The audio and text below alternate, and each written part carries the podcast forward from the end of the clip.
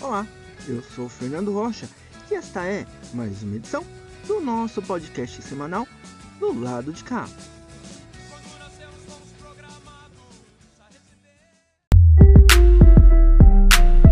Do lado de cá. Do lado de cá.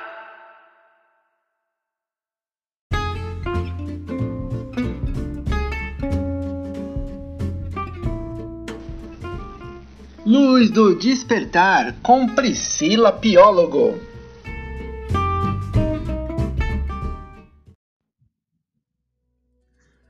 Olá, eu sou Priscila Piólogo, taróloga, espiritualista, universalista. Esse é mais um encontro nosso, o nosso momento luz do despertar. Vamos hoje falar de livre-arbítrio e julgamento. Duas coisas importantes que estão no nosso dia a dia e nós deixamos passar batido porque dá trabalho. Tudo que dá muito trabalho e que dá para deixar de lado, a gente deixa. Mas se vocês forem ver, forem pensar, refletir, as coisas que eu falo aqui não são de deixar de lado, não são secundárias, são extremamente primárias para a nossa vida. Nem tudo é o que parece.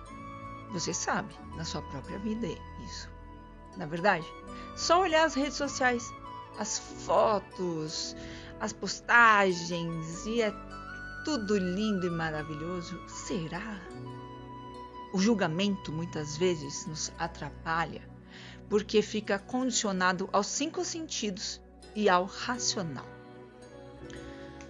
A função do racional é raciocinar e não dizer ou mostrar a verdade.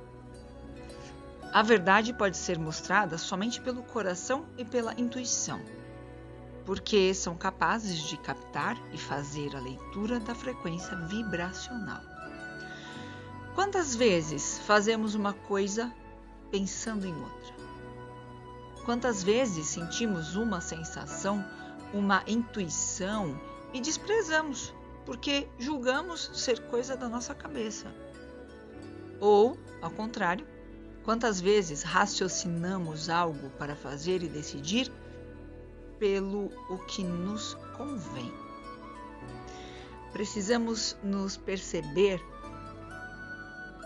precisamos analisarmos mais, escutar nosso coração, ter mais consciência para sentir os sinais que a vida nos dá, porque ela é a grande bússola de direcionamento dos nossos caminhos.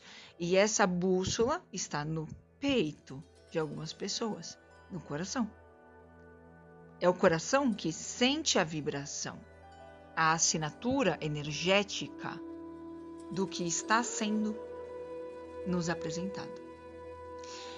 E a nossa capacidade de livre arbítrio aumenta conforme, conforme nossa consciência amplia em relação ao servir, servir ao todo e a nossa capacidade de sentir, de interpretar e concluir uma sensação pela frequência chegando na verdade.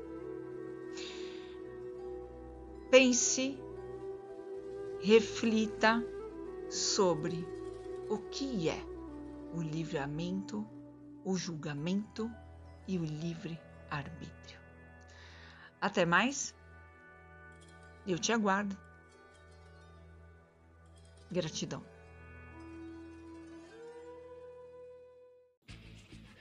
Entrando em jogo com Tibiriça Maia. Olá, você ligado, você ligada em mais uma edição do nosso podcast do lado de cá.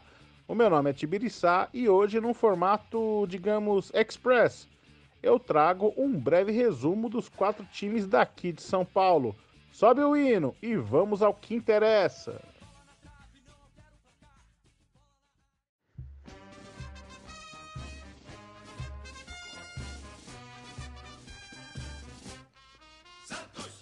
Na manhã de ontem, o Santos anunciou a volta do meio atacante Soteudo, além do meio argentino Gabriel Carbarral. Os dois reforços treinaram normalmente ontem no CTR Pelé e apenas aguardam a regularização no BID da CBF para poderem estar à disposição do técnico Lisca Doido para o clássico do próximo domingo, às 18 horas, na Vila Belmiro contra o São Paulo. Bom, os atletas que não atuaram na derrota em Belo Horizonte no último domingo contra o América participaram de um treino tático, enquanto os titulares ganharam folga. Já o uruguaio Carlos Sanches, que na última partida deixou o gramado com dores na coxa, ficou em tratamento no departamento médico e realiza exames na manhã desta terça-feira para detectar a gravidade da lesão.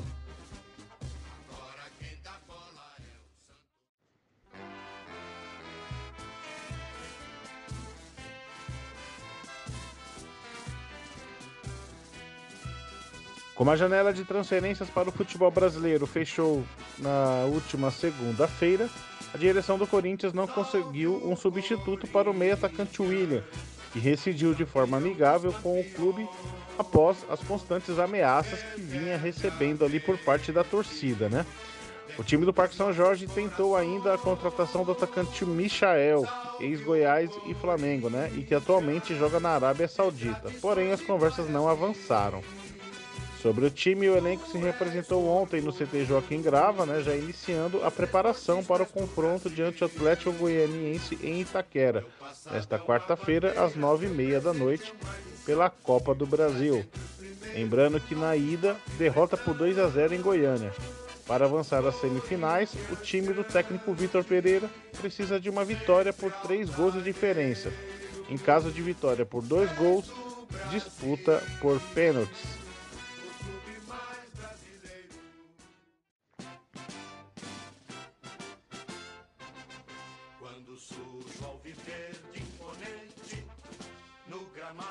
Após a vitória no último sábado em Itaquera diante o rival Corinthians, o elenco do Palmeiras tem a reapresentação marcada para amanhã desta terça-feira na Academia de Futebol, onde já inicia a preparação para encarar o Flamengo no próximo domingo, às quatro da tarde, no Allianz Parque.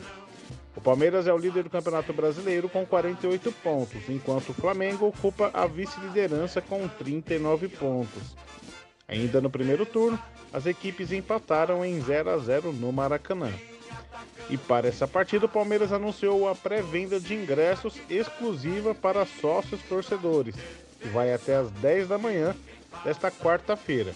Em seguida, o clube abrirá a comercialização para os torcedores comuns. As entradas estão disponíveis no site www.ingressospalmeiras.com.br e os preços variam de 180 reais a 400 reais. Tá caro, hein, Palmeiras?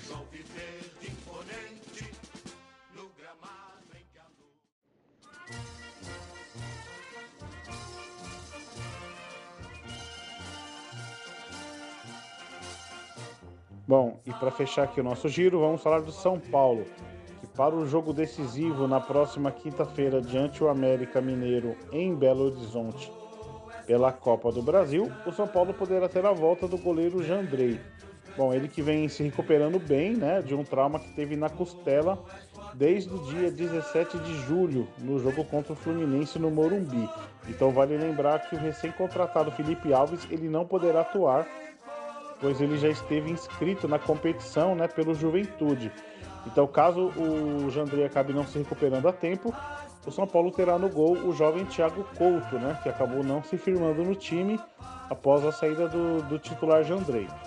Bom, então o elenco ele ganhou folga, né, na, na última segunda-feira, após a vitória diante do Bragantino no Morumbi no domingo.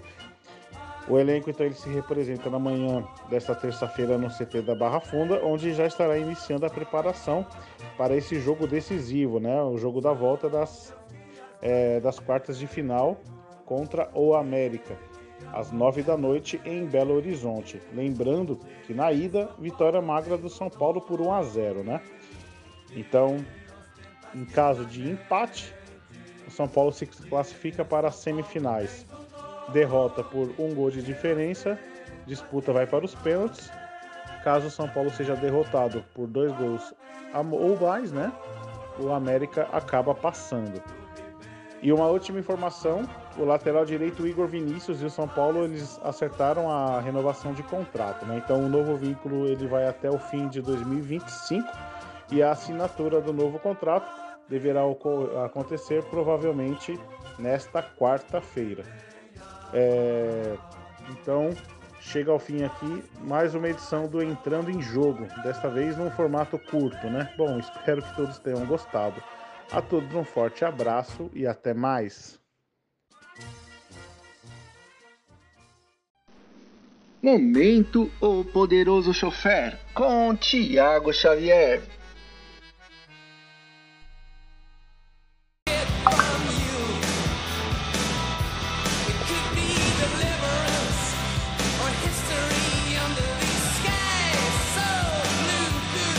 Buongiorno ragazzi, benvenuti al podcast do lado di cá. Io sono Giacomo Corleone e essa é a coluna O Poderoso Chofer. Bambini, os anos 80 foram uma década excelente para se fazer remake.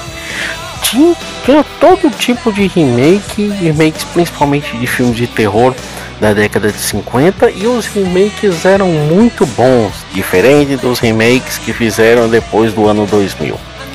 Só de cabeça a gente pode lembrar de Enigma do Outro Mundo, né? O remake de The Thing, que a gente já comentou no episódio bem recente aqui deste podcast, o remake de Scarface, é remake de um filme dos anos 30, o remake de A Mosca, que é remake da, da Mosca de Cabeça Branca, também um filme de terror dos anos 50, o remake de A Bolha Assassina, também filme de terror dos anos 50, mas nessa onda toda de remakes oitentistas, a gente acaba deixando passar um remake excelente, desta vez de um filme mais puxado para o suspense, mais puxado para o noir, que quase não aparece nessas listas de grandes remakes já feitos. Eu tô falando de Morto ao Chegar, remake do filme Com as Horas Contadas de 1949.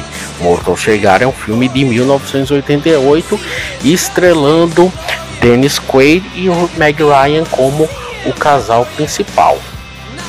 E sobre o que é Morto ao Chegar? Morto ao Chegar conta a história de um professor de inglês, um professor de literatura interpretado por Dennis Quaid, que um dos seus melhores alunos se mata ele sofre com problemas conjugais porque a esposa quer separar dele e ele acaba tendo uma puta de uma ressaca e acorda no dormitório de uma de suas alunas e descobre que foi envenenado e tem poucas horas de vida. Nesse meio termo, um monte de pessoas ao redor dele vão sendo assassinadas e ele tem muito pouco tempo para descobrir quem o envenenou e por que que todas essas mortes estão acontecendo ao redor dele. Ele vai contar com a ajuda desta uh, aluna, a qual ele uh, amanheceu no quarto dela, interpretada por Meg Ryan.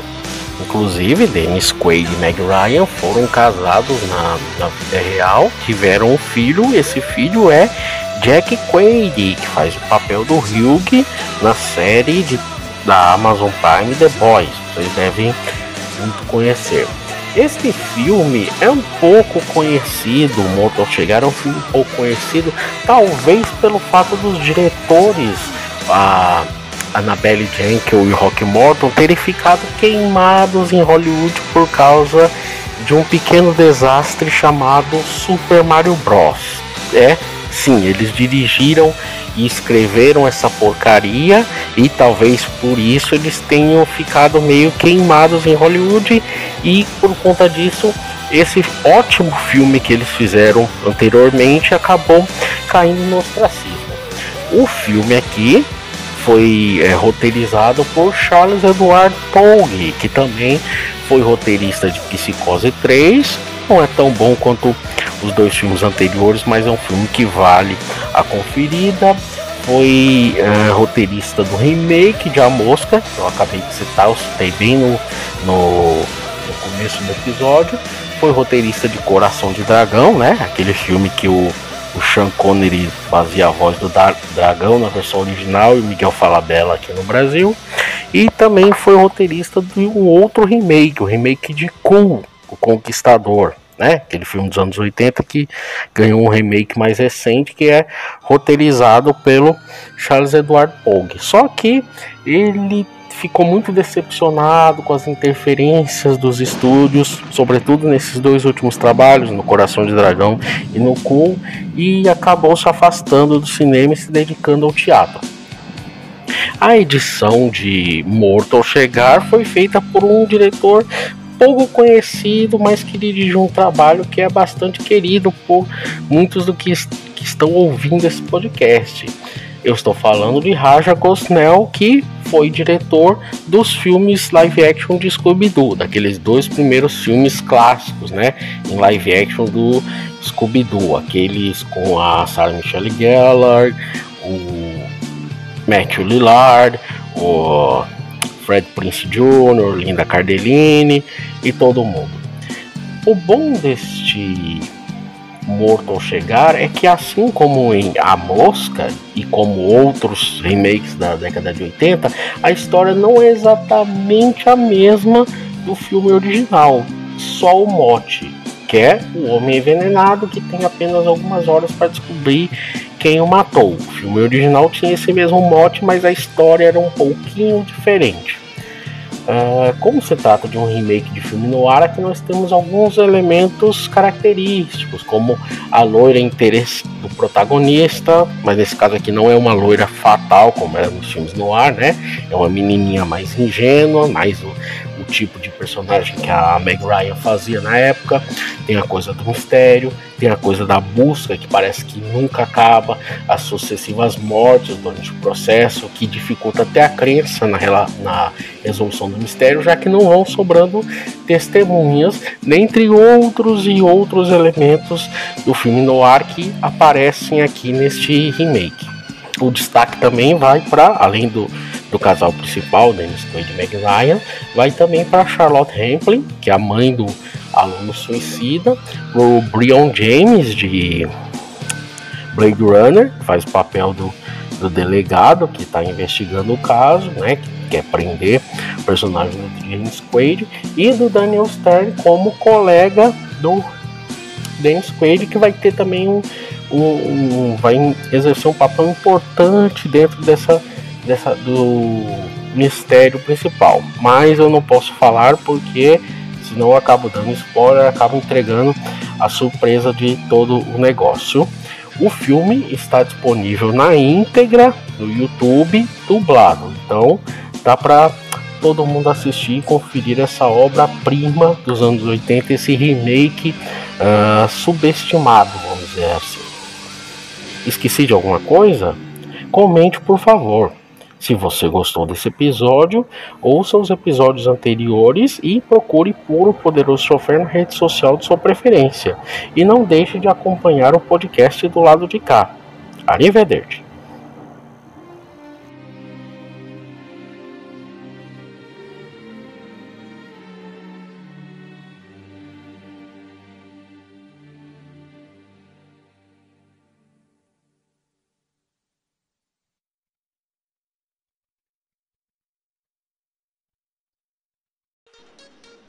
Fala DJ com DJ Márcio.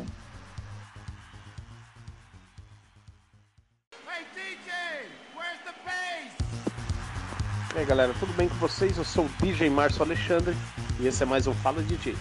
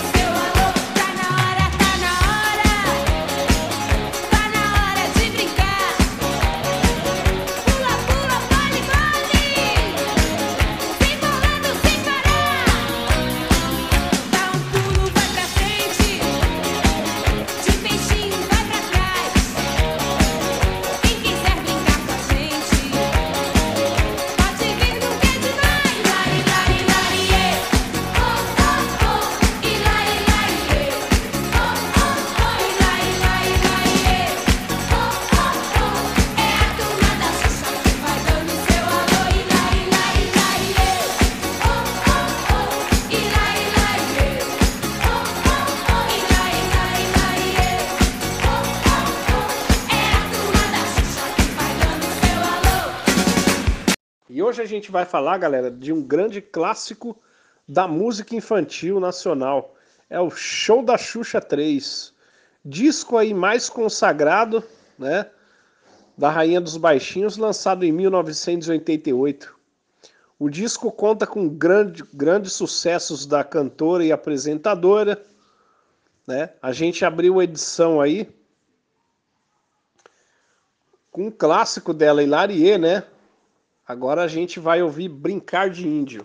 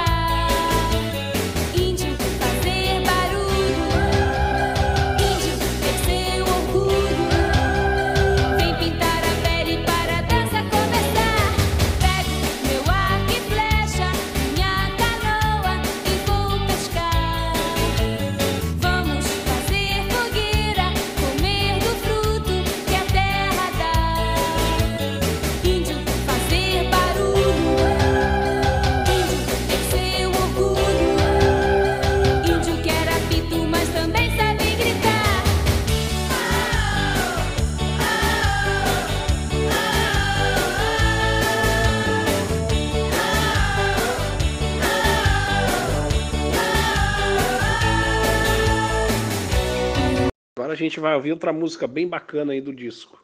É a Dança da Xuxa.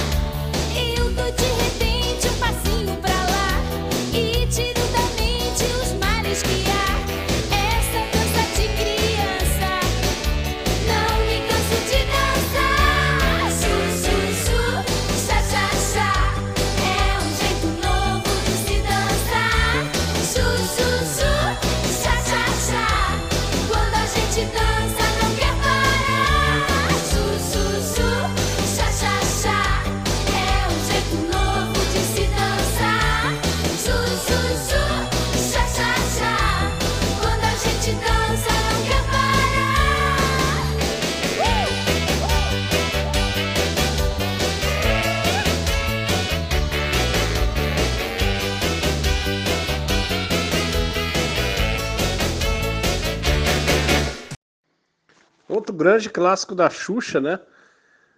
É aquela música que ela brinca com as letras, né? É o abecedário da Xuxa.